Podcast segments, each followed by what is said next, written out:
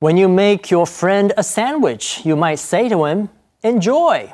Or when your friend is going off to a party, you might also say to him, Enjoy. It's a perfectly natural thing to say, right? But did you know that 50 years ago, nobody would have said enjoy by itself? Because traditionally, the verb enjoy always had a direct object. So technically, you should tell your friend, enjoy the sandwich or enjoy yourself at the party, not just enjoy. But in recent years, the direct object has been left out, and enjoy has become an intransitive verb, in addition to being a transitive one.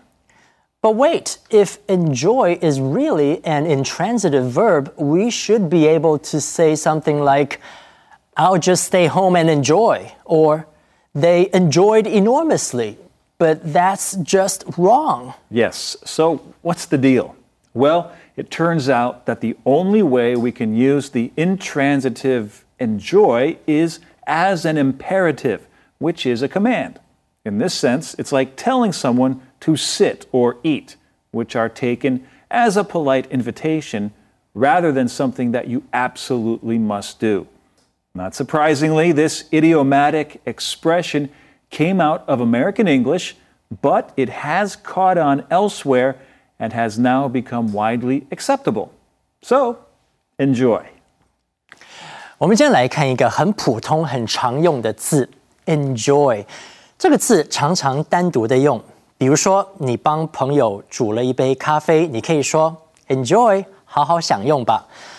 朋友要出门去参加舞会，你也可以对他说 enjoy，好好的玩。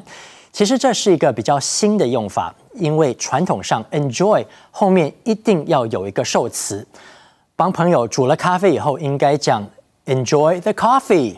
朋友要去参加舞会，你应该讲 enjoy yourself。把受词省略了以后，文法上 enjoy 就变成了不及物动词。但我们并不能够将 enjoy 当做一般的不及物动词用。比如说，没有人会讲 they really enjoyed，或是 I will just stay home and enjoy，这都是讲不通的。enjoy 唯一可以当不及物动词的地方，就是将它用于祈使句，也就是一个命令，就好像我们叫人家 sit、eat、enjoy。这就是今天的 Info Cloud，我们下次云端见。